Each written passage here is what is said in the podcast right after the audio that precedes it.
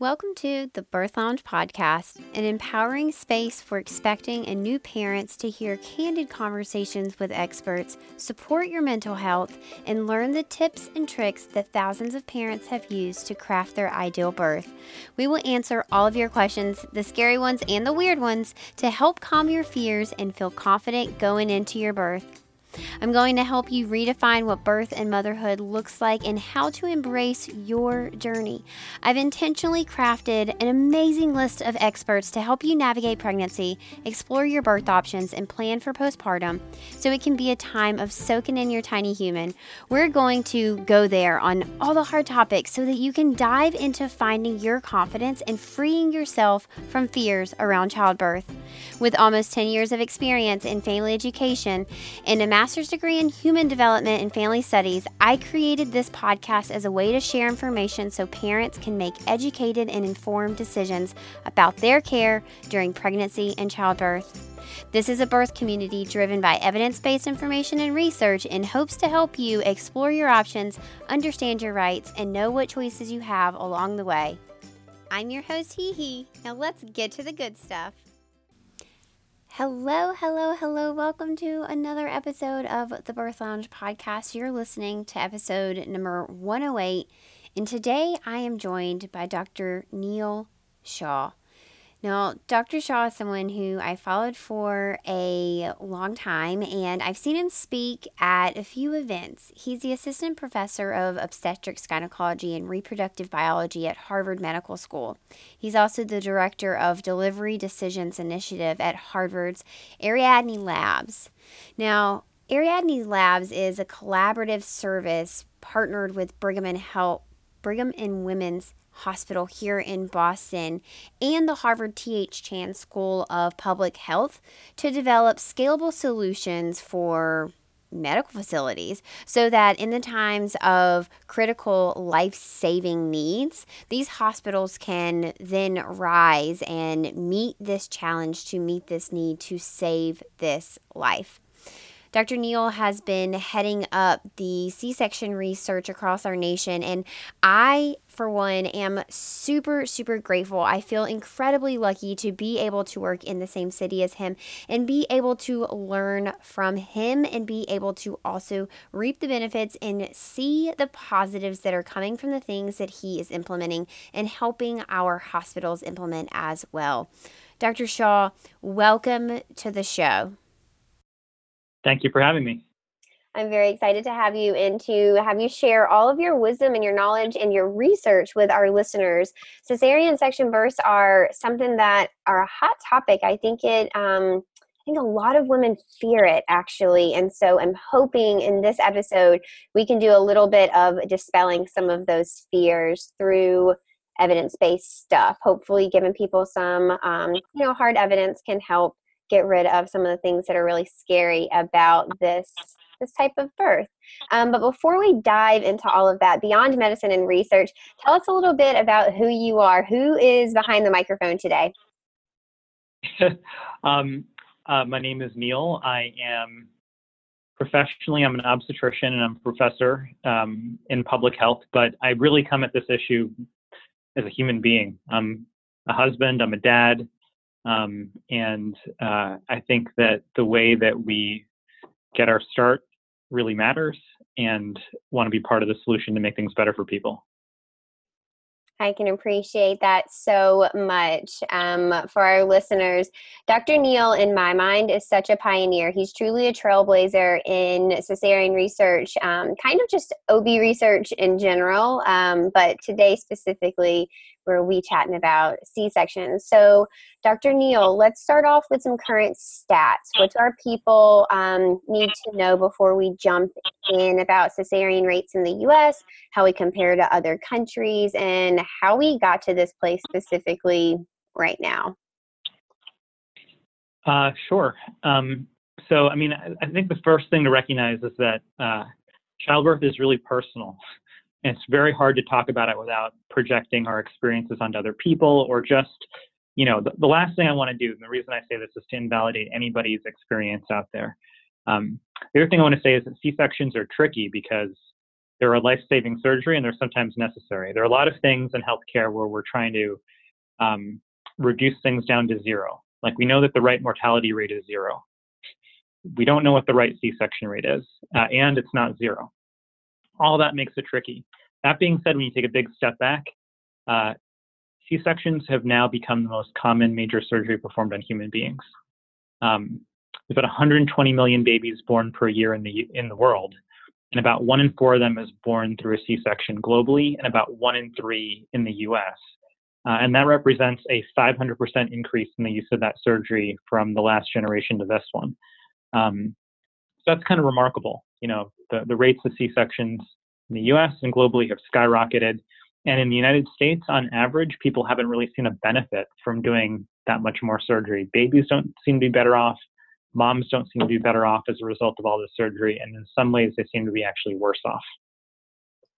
I love that you point out that it is life saving. So I think a lot of people come to this um, this birth arena with this idea that I absolutely don't want a C section, and I'm always very quick to remind people you shouldn't put it off the table because if it comes down to saving your life, you absolutely want access to this life saving surgery. Um, I think it all is in moderation, right? It's all in being very peculiar and intentional of when we choose cesarean as you know as the method of birth for sure yeah it's, sometimes it's necessary and it's also not uh, you know the, the truth is that generally speaking c-sections are safe like we're good at doing them which is part of why they're so mm-hmm. common.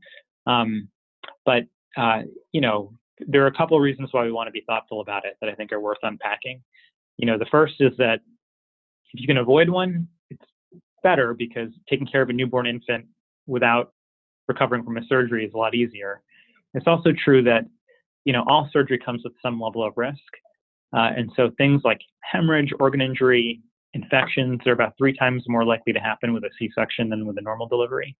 Um, but then you know the real reason that we worry about it is less about mm-hmm. um, you know the individual choices and more about the population effect of doing so many.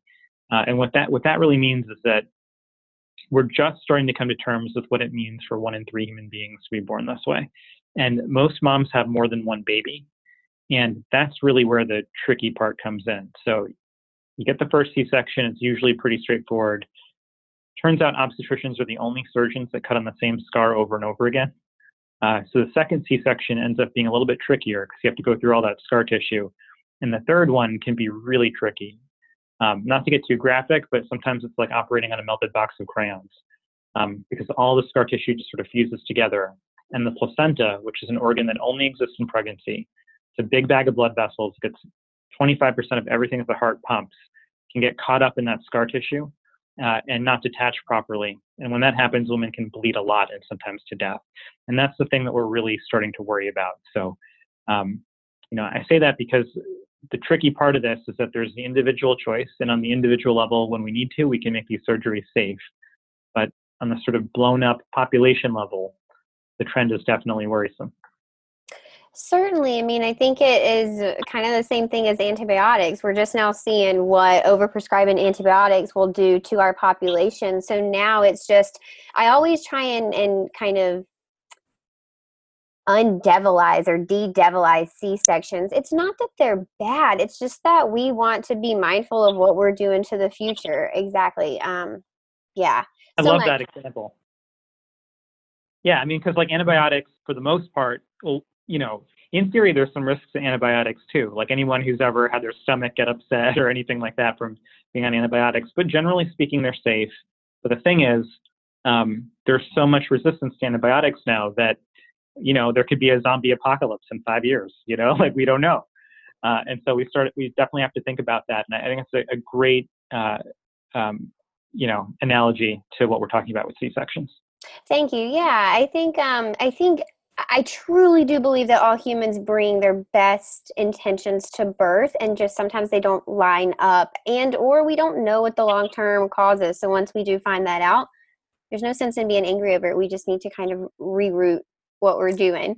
So we we dove a little bit into cesareans, you know, how invasive they are, but let's talk about the gravity of what you can expect afterwards because I think a lot of people don't realize they just think it's kind of a simple surgery and postpartum will go on as usual, but it's not. There are things that, you know, impact the birthing parent and their partner and baby. There are limitations that come along with this major surgery and postpartum. What does what does that look like? I mean, so I've never had to recover from a C-section myself, but from my perspective of um, caring for a lot of people who have, one of the things that I've noticed is that you know moms are just resilient, and so when things are harder, they'll just sort of like deal with it, right? And then if you've had a C-section once, it's hard to know what the alternative would have been like. You know, it's very easy for us to sort of normalize whatever our experiences become. So, you know, if you had a C-section the first time and the recovery was difficult, you just sort of think, okay, that's what it is. And so the next time around, um, you know, that's that's sort of what you do. But um, definitely, you know, from my observations of taking care of people, recovering from major surgery is a big deal. Uh, and having to do that while you're also getting POW level sleep deprivation, um, you know, most likely facing pressure to return to work, uh, and, uh, and, and doing all of that is a lot. Um, so, uh, you know, and I think the other challenge is that um, usually people are so um, concerned about what labor is going to be like and what the birth itself is going to be like that sort of forget that the really hard part starts afterwards. Um, and uh, you know, again, um, not having to recover from that big surgery can make it that much easier. I cannot agree more. I mean, from my perspective as a maternity concierge, I can tell you that recovering from a C section think about feeding your infant, whether you're breastfeeding or you're bottle feeding, they're laying on your tummy. That's pressure. You need to get up, except it hurts every time. So the only things you really want to get up for are to feed your baby. If someone can bring them to you, it's better. You need to get up to shower and go to the restroom, but that means someone needs to cook for you. Someone needs to clean up those dishes. Someone needs to, you know, help you get dressed if you can't bend all the way over to get your pants or underwear or socks all the way on or off, shoes. I hope you have slip ons.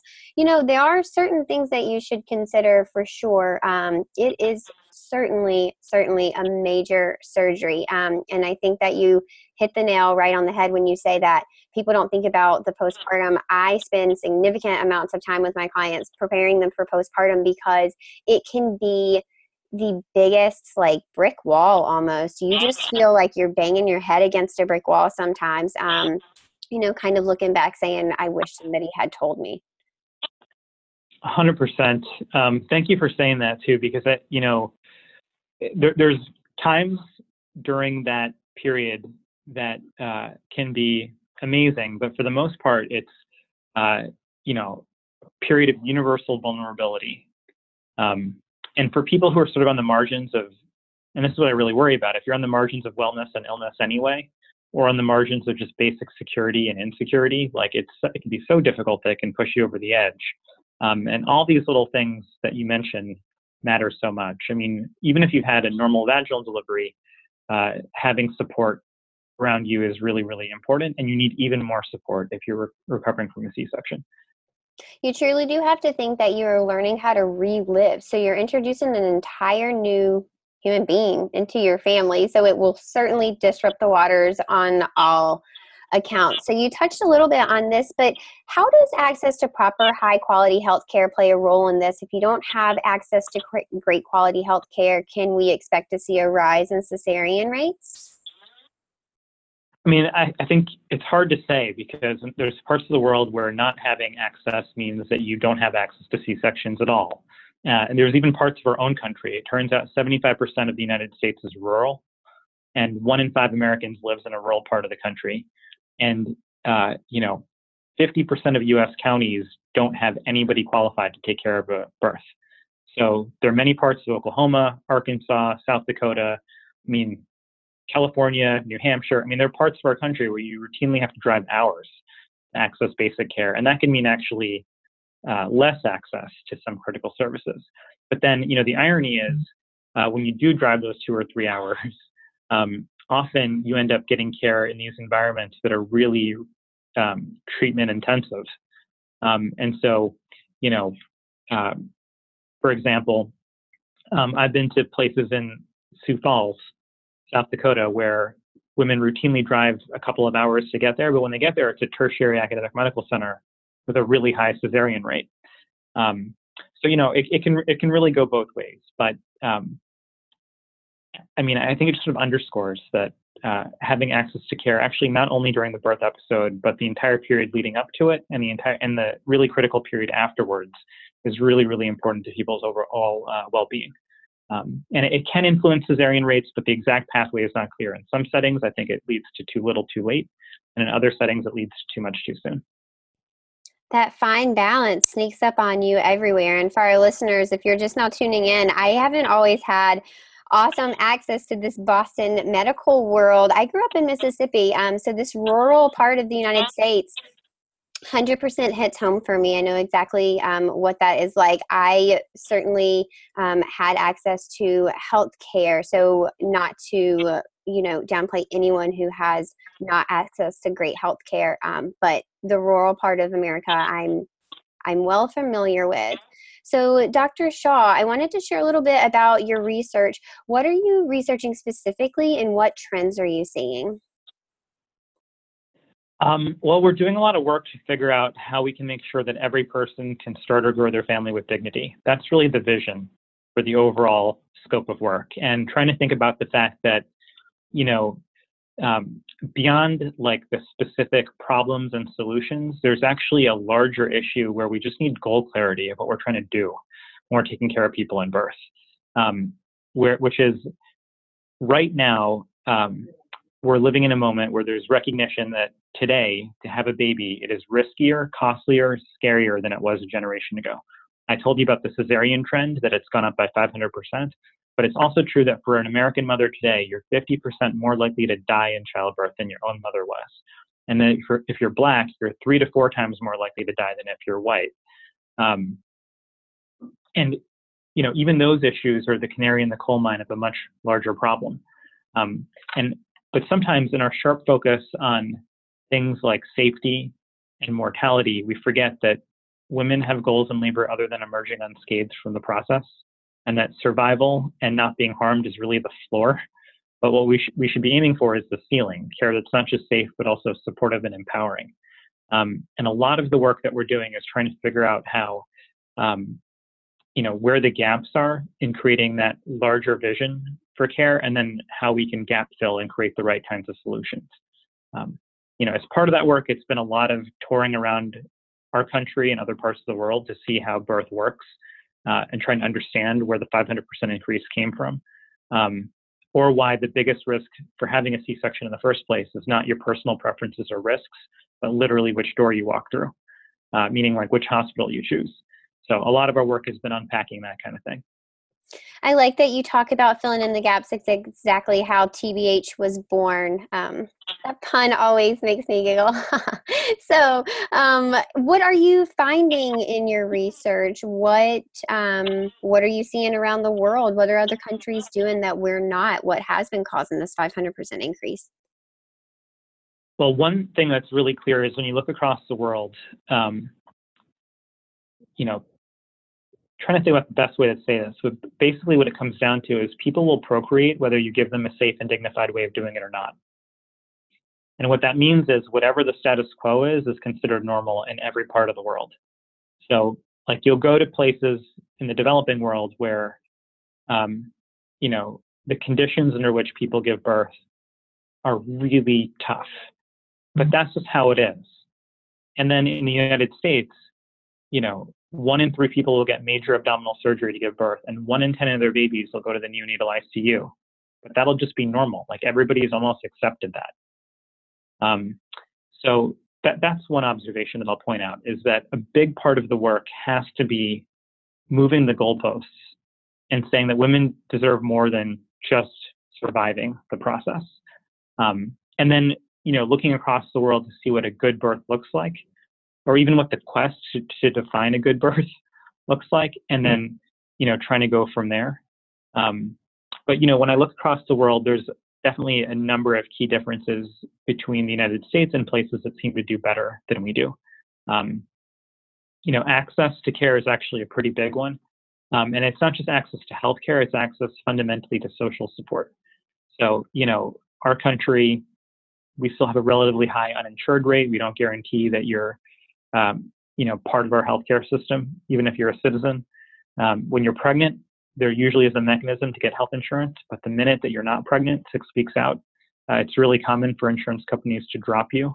And that's usually the key period of vulnerability. Um, right now, um, the whole experience from pregnancy through parenting an infant is socially isolating uh, in our country and increasingly so.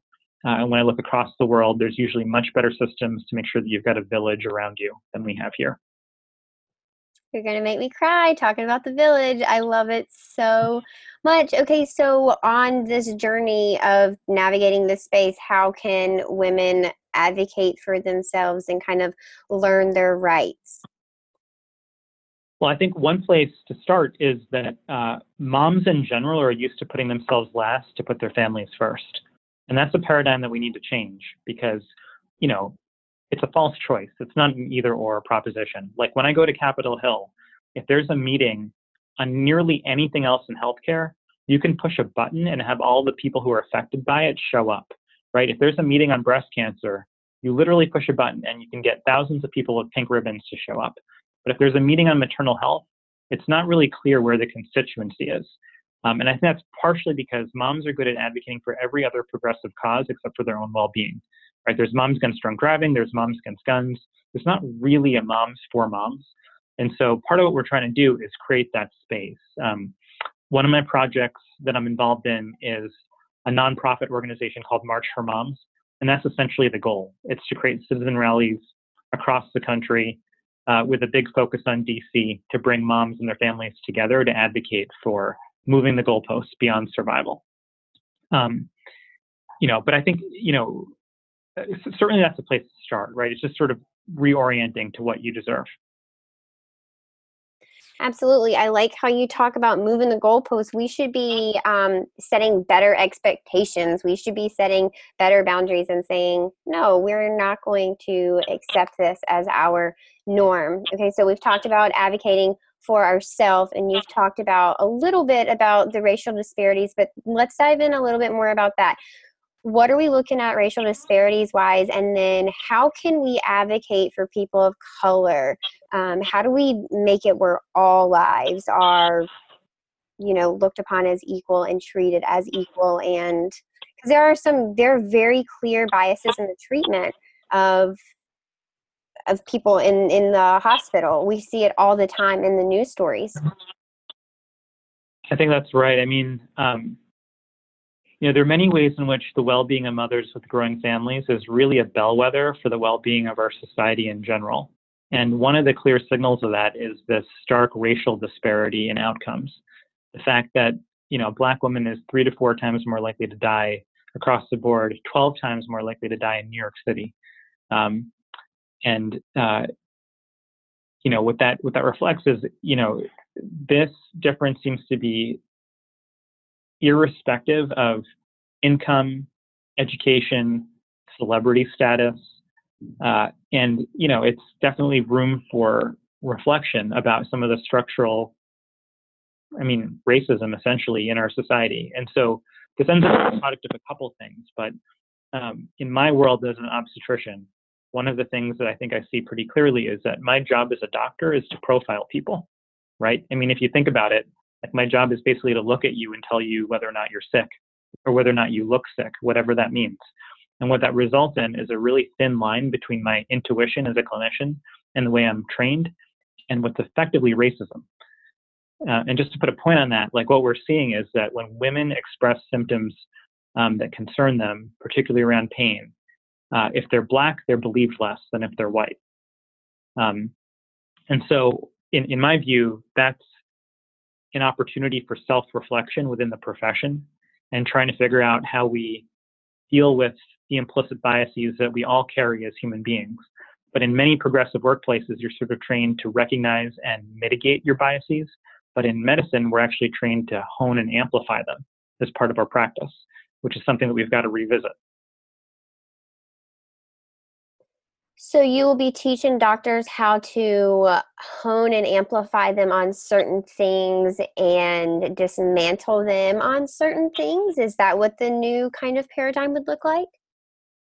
Well, I mean, yeah, I mean, I think that the new paradigm in general is that, uh, you know, we need to recognize the expertise that all women have in their own lived experience as part of the birthing process, right? That's really what it comes down to is that in 2019, uh, there's no technology that's better than a mom's own sense of whether or not a baby is moving to know the status of a fetus. Like moms have expertise that a clinical enterprise never will, and that it needs to be a partnership. At the same time, you know, childbirth has always been a team sport ever since Homo sapiens have started walking upright, had narrower pelvises, and had dexterity. Right? We need we need each other's help to give birth, but it needs to be a true partnership between you know the person in labor and the folks who are supporting and, and caring for her. And, and right now, you know, the, the paradigm is really much more focused on the expertise of the clinician. And the woman's experience is kind of tacked onto that. And I think, you know, the notion is to figure out how we reverse that.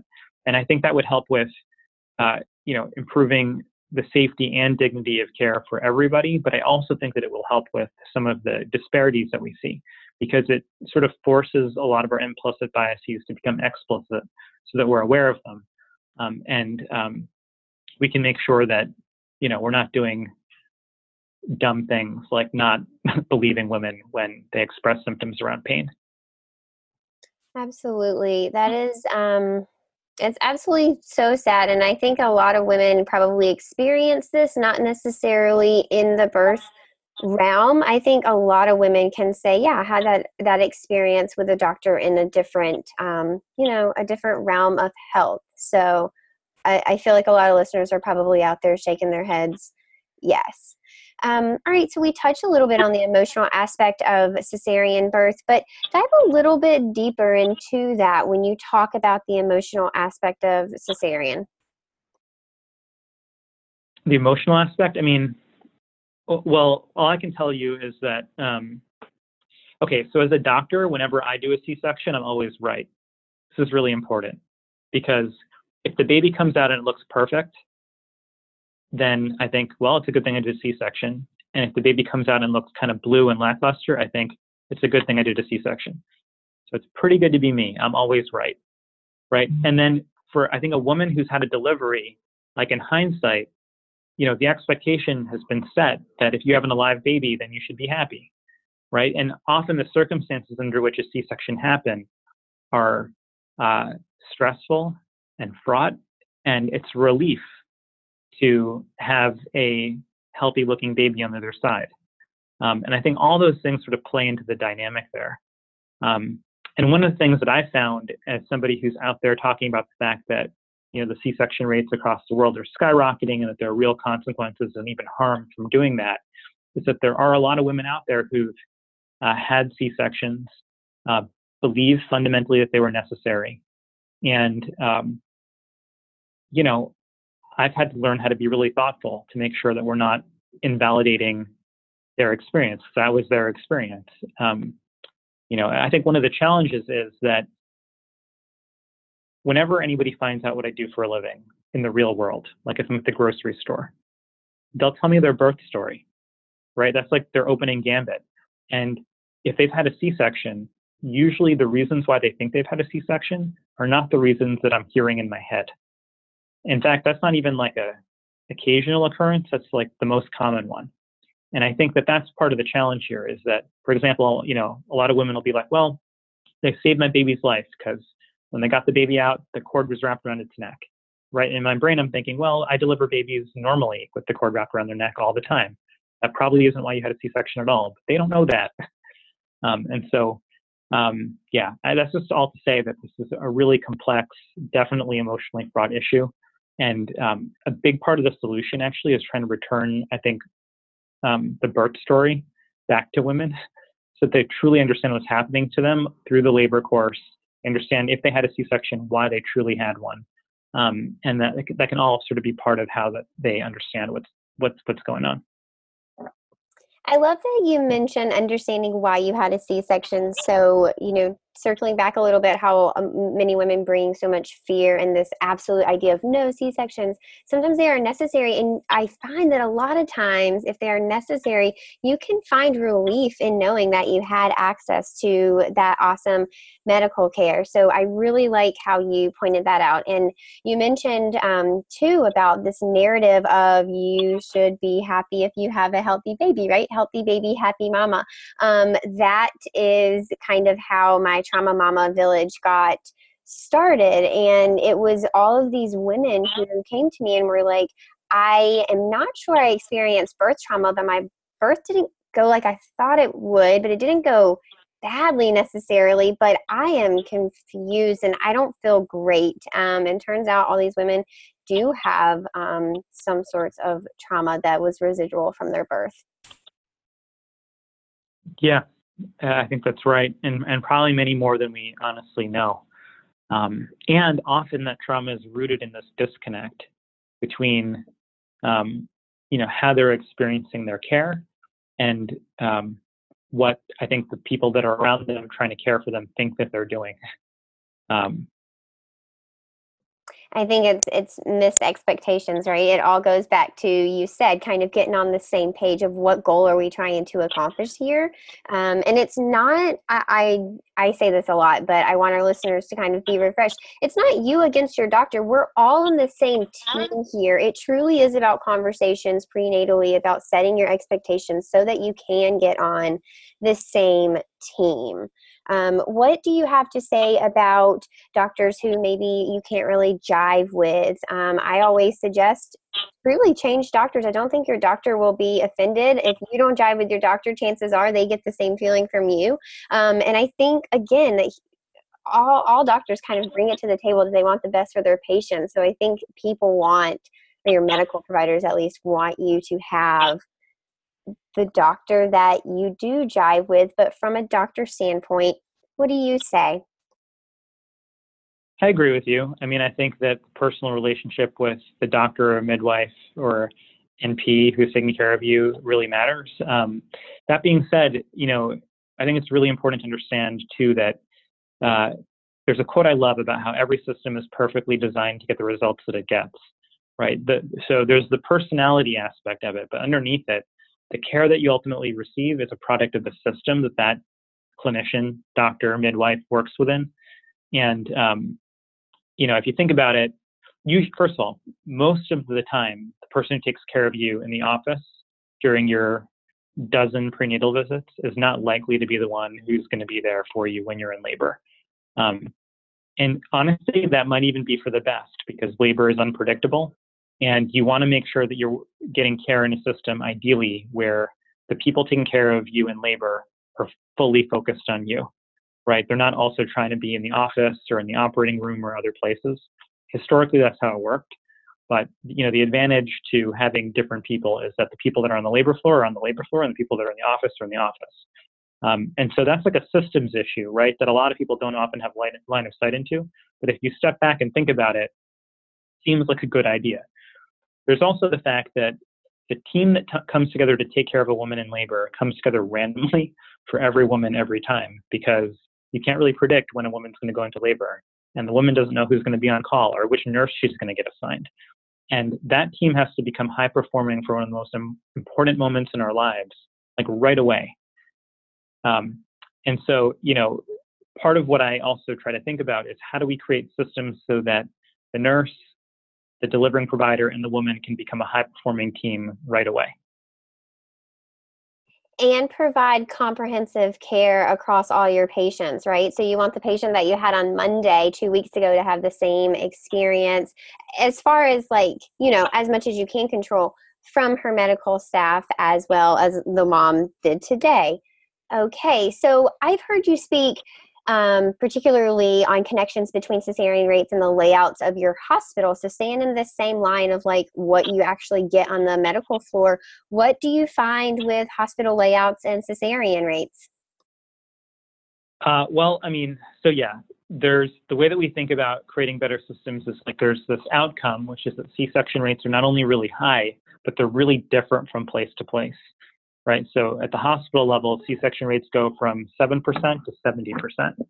um, which is like a tenfold difference. Um, and uh, sorry. um, okay, sorry about that. Uh, so um, yeah, hospital level C-section rates are really different. And so underneath that, uh, there's an opportunity to create better processes to make sure, like just like we were just saying, that we define what ought to happen for every person every time, and we engineer in ways to make that happen. And then even before that are the structures that we work within, which are like the layouts of our labor floor uh, or our birthing center. And it turns out that those are like kind of arbitrary. Um, in a lot of hospitals, the labor floor is kind of retrofitted to some space that was never intended to be the labor floor in the first place. Um, and those differences might matter. Like, so for example, there are no rules for the number of labor and delivery rooms that you need based on the number of women you take care of. And so some places have to do a lot more with a lot less. And one way to deal with that is to just move women through a lot faster. And one way that you can move women through a lot faster is to do more C-sections. Um, so yeah, the, the, the layout, the design, all of that really matters. So, if a woman wanted to advocate for herself throughout this process as her doctor, um, how do you how do you suggest someone approach their doctor and say we have fundamental differences in this belief um, in a respectful way, obviously in a way that you want your doctor to be receptive. Um, so, from a doctor's standpoint, give us give us the inside bits. That's a really good question. I mean, I'm sure that uh, there are differences among doctors, just like there are differences among women and their families. But I think, you know, just, and, you know, the other thing, the other thing that's hard about childbirth is that not everybody al- always has clarity about what it is that they want or even what they believe, right? Um, and so, and that's okay too. But to the extent that you have clear preferences, I think um, knowing that it's okay to state them um, and to enter into those conversations. Because um, I, I think the prospect of talking to the person caring for you about what you want can sometimes be really intimidating. Um, and so I think even just starting those conversations, and then if you get to an impasse, um, you know, if you've got the opportunity to make a change, then you should exercise that. Um, but for the most part, I think where things go wrong is just never having the conversations in the first place. Um, and you know, part part of having effective conversations actually is starting them well ahead of any potential conflict. Um, you know, starting them in the office like as early as you can. So um, in the areas where you have clarity, go ahead and let the person taking care of you know. And in the areas that are more fuzzy and gray, it's okay to acknowledge that too, and to say that, you know, I'm not really sure how I feel about this yet. It's a moving target. I'd love to be able to talk with you and get your advice or whatever the case might be. Absolutely. And you mentioned a little earlier too that um, you know you have to be mindful of the policies. Do realize that your doctor's hands are tied on certain things. Those hospitals or your birthing centers or wherever you're giving birth will have policies that your doctors will not be able to rise against. They won't be able to change that. Um, you know, it could be the hospital itself. It could be the insurance that they carry. There's lots of, of moving parts here um, that I think your average birthing person probably is not super aware of. Um, I wanted to cover um, like quote unquote actual reasons. So we had um, we had some questions about inductions, actual reasons for inductions, and then actual reasons for C sections. Um, this is a hot hot topic. I think a lot of people find their fates in the system and kind of knowing what is a real um, you know reason for a C section or an induction versus what might there be alternatives for. Um, well, like most things in life, there's lots of shades of gray. But what I'll say is that there's, for both, I think total clarity on when to intervene in an emergency. And just like we were saying before, it's a timing failure, right? Either too little, too late, or too much, too soon. So the question on when to act with an induction or a C-section, totally clear when there's like a full-on emergency. Where there's wide disagreement is when to act to prevent the emergency in the first place. And people will disagree about that from now until the end of time. Um, you know, because usually what a clinical guideline can do, um, which is what I think we're referring to, is sort of tell you the minimum. But it can never really tell you the maximum. For example, it'll tell you the minimum amount of time that a woman should be able to push if there's no other problems before you say, okay, it's not working. But it'll never tell you the maximum. And what's hard about that is that at 3 a.m., if a woman is pushing, and she's pushing for two hours and then three hours and then four hours. You know, there's no objective way of knowing how big the baby's head is until it's out. So you just have to use your judgment, right? And the longer that you wait, the higher the odds she'll have a normal delivery. But the longer that you wait, the higher the odds she or the baby will get injured. It's a really, really difficult decision to have to make. And the best way to make it is to be able to use your judgment as a clinician in partnership with the woman. But that's really the key in partnership.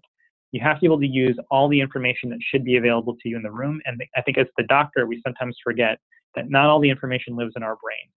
So the mom can tell you things that nobody else can, not just her symptoms and preferences, but how much energy she has to keep pushing. Um, the nurse, who spends more time at the bedside than any other clinician, can tell you things that you might not know as well. Um, and so that's the real opportunity to figure out how everyone in the room can share the information in their brain in a way that's efficient and organized and reliable. I love that. And I, I, recently heard another doula describe um, the birth team as like a team, and the parent, the the birthing parent was the team captain and while the team captain is the leader they still sometimes know that other people on their team are better. You can't be the pitcher in the third baseman right? You know that your third baseman is better than you at that and so that's why you're the pitcher. Um, that's why you are the designated hitter. You each play different roles but together you make up this great team. So i thought that was a great analogy Dr. Shah, I wanted to um, give you a few questions from our listeners that submitted um, questions like specifically for you. So here we go. Is it safe to have a home birth after cesarean? And how will someone know if they should have a VBAC, vaginal birth after cesarean, in a hospital instead?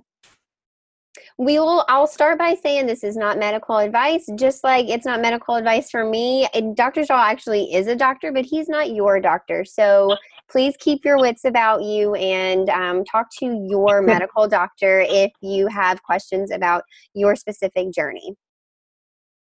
Well thanks for saying that. Um, but you know I'm, I'm happy to take a couple of these before i have to jump off. And um, you know the american college of obstetricians and gynecologists says they do not recommend uh, having a home birth.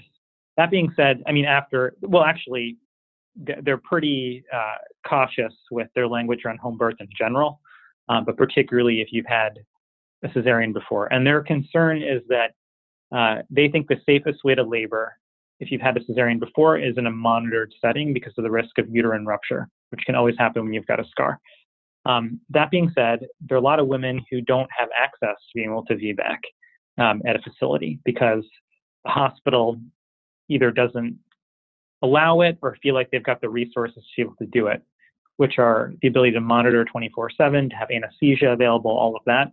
And so the only alternative for women who don't want to have a surgery um, is to try to do it at home. Um, you know, and that, that's clearly a larger systems issue. I would say that safety in general, though, is a matter of uh, well, I think like you were saying, it's kind of subjective. Like the risk of a rupture is really, really low. Um, so, you know, uh, and the risks of complications in general with birth are relatively low. Um, and so everybody just sort of has a different threshold uh, for what they're willing to tolerate and what they're willing to trade off, right? Because having a baby at home isn't just a matter of trade off around risks, it's about this whole dignity piece uh, and wanting to have control um, and uh, and all of that, which is something that we should be able to think about how we can honor. Absolutely. I always describe it as kind of a puzzle piece. Um, and you get to put together your puzzle. You get to dig through all the puzzle pieces and put together your perfect puzzle. It's just a matter of finding what is perfect for you. Um, so, staying on this VBAC track, someone else asked, What are your options if you are pregnant and you can't find a VBAC doctor close to you? Do you have any? Well, I mean, again, um, what what I believe and hope that we can make the case is that uh, women ought to have options about how they want to give birth, and right now, usually they don't. Right, like 99% of American women have their babies in hospitals. Those hospitals are basically set up like intensive care units, um, and as a product of that, a lot of women get interventions they don't probably need a lot, like the plurality. Um, and so, you know, in other countries, women have the option between having a baby at home with a qualified provider who comes to you, going to a birthing center, or going to a hospital, and then all those different types of locations are part of the same system, um, which is part of what makes it safe. Here, we don't have that option across the board. And I think that that's tragic, frankly, and something that we've got to figure out how to fix. Um, and I'm optimistic about our opportunity to fix that because I'm seeing a lot of movement. People are starting to rethink whether or not every baby really has to happen in an ICU um, or can happen in, in, in, birthing centers. And we're seeing growth of, of that kind of thing. But um, what I will say is I worry a lot about people who react to the fact that they don't have much choice by um, having their baby at home in situations that are not safe because there are there are I believe that there are circumstances under which you can have a baby safely at home, um, but I worry about a lot of the things that I hear about where, um, you know, they are not able to access a qualified provider or they're really far from, you know, uh, just in case an emergency, they're they're really far from a hospital, or if they are close to a hospital, the hospital doesn't know who they are, um, and those are things that I'm seeing as trends in our country that really worry me. For more information on that, um, there are some really great books, and I can link some of them in the show notes for you guys that highlight this um, incongruency kind of in our healthcare between home birth midwifery and our hospital system. I hope that is something in the future that we can um, we can bridge. So, Dr. Shah, I had so many women write in with things like, "I want another baby, but I don't want another birth," or "My C-section almost killed me, and now I'm super scared," or "My birth was a cesarean and very traumatic. How do I prepare for another baby?" What do you say to these women? Wow. Um, well, I mean, I guess I don't know where to start. I mean, it, it just first, uh, I'm sorry that that was your experience, um, and you know, I'd want to learn more about, you know, um, just the experience that you had and, and why it was traumatic and what led to it. Because I think just trying to understand it is sort of the first step towards not only being able to reconcile it and heal from what was clearly traumatic, but figuring out the right pathway forward. You know, I think having babies, growing our families is existential for most of us. Uh, and that's part of why I think it's uh, so deeply felt when things don't go the way we anticipated. And again, I think a lot of the trauma that comes with it is a disconnect between the way that we understand our experiences and the way the people that we're trying to care for us uh, were, were trying to care for us. Um, and uh, you know, a lot of the opportunity forward is to figure out how we align those things better both for you and for the system in general. I couldn't agree more. Um, for for kind of immediate relief, I always encourage people to reach out to your village, right? Join um, a Facebook group. So be mindful that there are really some wild people on Facebook. But if you stay within the realms of like, you know, quote unquote normal people thinking, you can find some really genuine um, other parents out there who truly have walked a similar path. And you can really relate to those people. Find your village, rely on those people. And then, secondly, I always encourage you to explore, um, you know, expose yourself to different things about birth, expose yourself, we rewalk that path of maybe your birth story and see where you would have wanted things to go differently and how can you possibly change that for any future births. So you have options.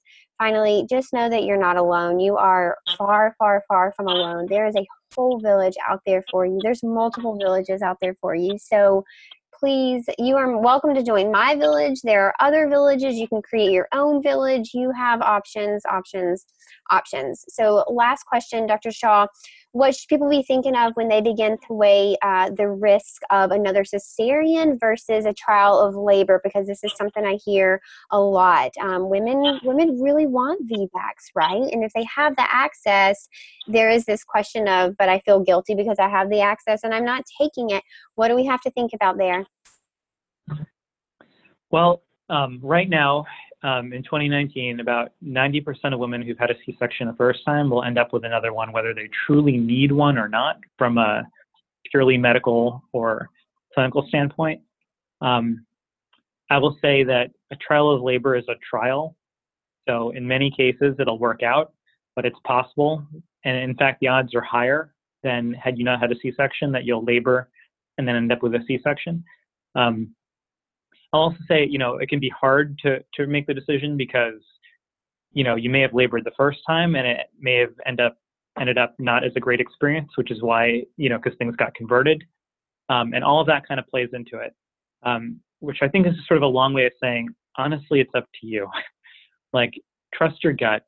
You don't have to feel guilty about anything. Like, if you want to have another C-section, um, if it feels familiar to you, if it feels like something that you are mentally prepared for, if you don't want to go through the experience of having to convert, um, or even the possibility, like all that's fine. Um, you know, and if you want to labor, um, that's fine too. And hopefully you'll be in an environment that'll really support you to do that and uh, can take care of you safely. Um, what I will say is a lot of women who've had successful VBACs end up being really, really happy that they um, got to experience that as well as, um, you know, whatever circumstances led to a C-section. And in fact, um, you know, it doesn't always work out that way, but uh, you know, childbirth can be an empowering experience too. Um, and that's part of what I think there's an opportunity to do with doing a trial of labor. Absolutely. I think um, I think you you nailed it when you said it's up to you. Everything in birth is up to you, and you have options. Um, what an awesome place to end the episode. Absolutely. Dr. Shah, thank you very, very much for being here with us today. If people are interested in following along with your research or your journey, your travels, um, the things you're discovering, where can they connect with you? Uh, well, I'm on social media, so you can find me on Twitter or Instagram or Facebook or wherever you like to hang out. Um, but what I would love for your listeners to get involved in is this March for Moms, because I think, you know, if if you're listening to this podcast, you're already thinking deeply about the experiences that people have around childbirth for yourself and for for other people probably too. And um, there's a window right now in our country. We're at a watershed moment where I think we're going from maternal health being something that was thought of as this transient episode in the lives of some people to there being a wider understanding that it's really the foundational episode in the lives of all people and that there's this tremendous opportunity to make things better. Uh, so it's marchformoms.org. The event, there's going to be a big rally in DC that we hope will draw out thousands of people. It's going to be on May 11th, which is the day before Mother's Day. We'd love to see you there. Uh, and if you can't make it out, um, if you could just engage on social media, share it with others, share some of the key messages about how moms deserve more. This March is an annual thing, so if you can't make it this year, go ahead and get it on your calendar for next year. You can certainly show up and show out. And Dr. Neel was so right. By showing up today, you're showing up for yourself and you're letting us know that you care. Thank you so much. We see you, we hear you, we appreciate you. Hey there. Before you go, I wanted to tell you who made today's episode possible. Today's episode is brought to you by The Birth Lounge. If you're looking for a step by step guide to navigating pregnancy, preparing for birth, and adjusting to life with a tiny human, then I want to invite you to join the Birth Lounge. I created the lounge so that parents just like you could connect from all over the world, explore their birth choices, learn from one another, share and support, and learn to navigate life with a new baby. In the lounge, you have access to weekly calls with me, 10 training modules on how to prepare for childbirth, and a warm community that's really more like an online hug. The Birth Lounge dives into each and every birth choice that you may encounter so you can go into birth confidently and ready to take control of your labor. You will learn to master your mindset so that you can avoid birth trauma and achieve your ideal birth. This is access to experts to help answer your biggest and scariest questions all about childbirth so that you can go in calm and confident. There are resources in the birth lounge for packing your birth bag, pain relief during labor, the best birth positions, how to effectively push, ways to prepare your body for labor, postpartum healing, feeding your tiny human, introducing a bottle, storing breast milk, and so much more. For more information or to gain access to the Birth Lounge, please visit thebirthlounge.com. I can't wait to see you in the lounge. You deserve a calm and confident birth. Thank you so much for tuning in today. I truly do value this community and I love hanging out with you. If you found today's episode helpful, share it with a friend. Share it with someone who might also find this information helpful. I'd love to hear what you have to say and read your sweet words on iTunes. You can leave us a review, and this helps get this information into the hands of parents who might also benefit from hearing it. If you're interested in joining the Birth Lounge, you can go to thebirthlounge.com. Our blog is linked there. You can find all sorts of free information as well as how to get your access to the Birth Lounge. You can always hang out with me on Instagram as well at Tranquility by Hee Until then, stay educated, stay supported, stay confident.